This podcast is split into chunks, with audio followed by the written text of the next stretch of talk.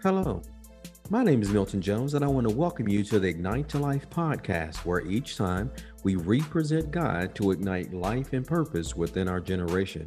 Man, this week of podcast is going to be on the subject of from the inside out from the inside out. Now, last time we were talking about how in these last days, deception is going to be running rampant. And we even talked about how even deception was going to leak into the church and how you would have wolves in sheep's clothing and how they will be presenting a false Jesus and a false Holy Spirit. And what are we supposed to be doing? And according to Galatians chapter 1, verse 6, it says we need to be aware we need to be aware of what is going on. And we talked a little bit last time about what we're going to do in that regards. And now we're going to talk about it again today.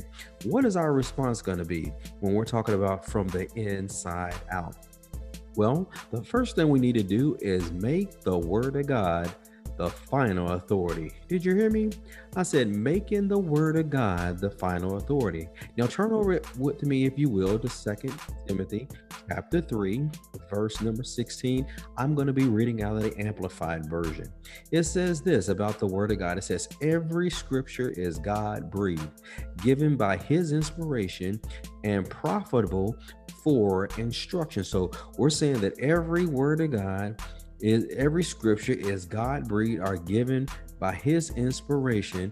And let's look at some of the benefits of the word. It says the word is profitable for instruction, is profitable for reproof and conviction of sin, is profitable for correction of error and discipline in obedience, and is profitable for training in righteousness and holy living in conformity to God's will and thought, purpose, and action. So you're trying to tell me that just by reading the word of God, all I will receive all those benefits by reading it. Well, reading is a beginning part of it, but we're going to find out later on that it's going to take a little bit more than just reading it.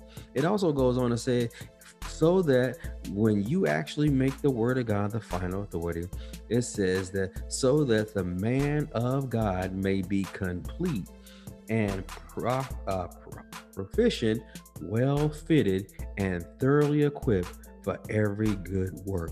So it's saying here, when you make the word of God the final authority in your life, when you make the word of God, the, the, the giving the word of God the final say, it says you it will make you profitable for instruction, for reproof and co- conviction of sin, for correction of errors and discipline and obedience, and for training in righteousness and holy living and conforming to God's will and thought, purpose, and action, so that the man or woman of God may be complete and proficient, well fitted, and thoroughly equipped for every good work. Man, it sounds like a, a win win situation to me. Well, I want you to continue to stay tuned for the rest of the podcast as we talk about from the inside out and how making the Word of God the final authority is the first step in winning. My name is Milton Jones. Again, I'm the senior leader here at Ignite to Life, and I'd like to thank you for joining us on the podcast. We'll see you next time. Goodbye.